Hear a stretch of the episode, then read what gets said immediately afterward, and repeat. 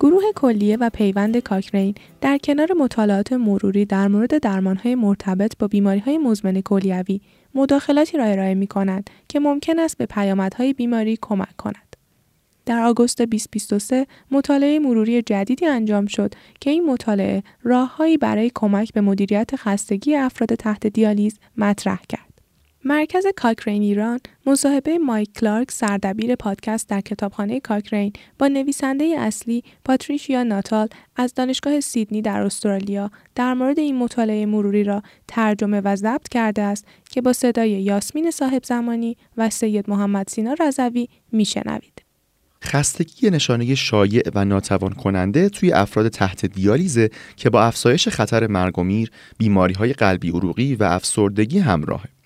مطالعات نشون دادن توی بیمارانی که همودیالیز میشن دو فاکتور فیزیولوژیکی مثل کمخونی و فاکتورهای مرتبط با درمان مثل دفعات یا روش دیالیز بر خستگی اونها تأثیر گذاره. و به واسطه پیامدهای استاندارد شده بین المللی در نفرولوژی تحت عنوان سانگ خستگی اخیرا به عنوان یک پیامد اصلی برای افراد تحت همودیالیز در همه مطالعات کارآزمایی توسط بیماران، مراقبان و متخصصان سلامت شناسایی شده.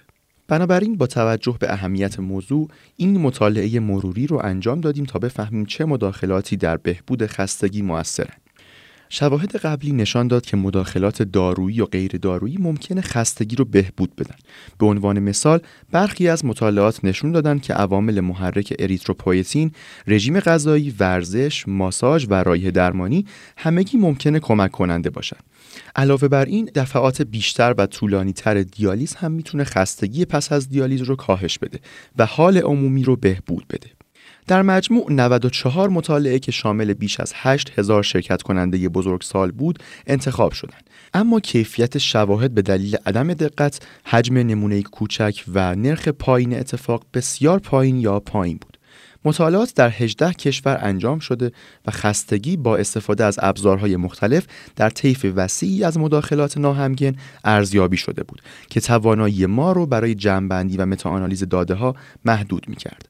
با در نظر گرفتن کل شواهد یافته های کارازمایی ها نشون داد که ورزش، رایه درمانی، ماساژ و طب فشاری در مقایسه با دارونما یا مراقبت های استاندارد باعث بهبود خستگی میشن.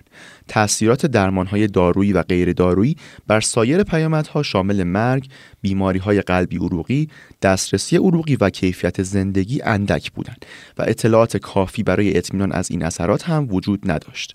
به همین ترتیب عوارض جانبی به طور متناقضی گزارش شده بودند. بنابراین مطالعه ما به طور خلاصه نشون میده که ورزش، رایه درمانی، ماساژ و طب فشاری ممکنه در بهبود خستگی در افراد تحت دیالیز موثر باشند. اما اثر مداخلات دارویی و غیر دارویی به طور کلی بر سایر پیامدها از جمله مرگ، دسترسی عروقی و کیفیت زندگی نامشخص باقی موند. برای حل این مشکل باید مطالعاتی با توان کافی و با کیفیت بالا در خصوص اثر بخشی مداخلات برای بهبود خستگی در افراد تحت دیالیز انجام بشه. اگر می‌خواهید درباره شواهدی که در حال حاضر در دسترس است بیشتر مطالعه کنید و نسخه بروز این مطالعه مروری را در صورت انجام مطالعات جدید مشاهده کنید نسخه کامل این مطالعه مروری به صورت آنلاین در کتابخانه کاکرین با جستجوی عبارت فارسی خستگی و دیالیز یا انگلیسی فتیگن دیالیسیس در دسترس است. عنوان دقیق این مرور مداخلات برای برطرف کردن خستگی در افراد مبتلا به نارسایی کلیه و تحت دیالیز می باشد.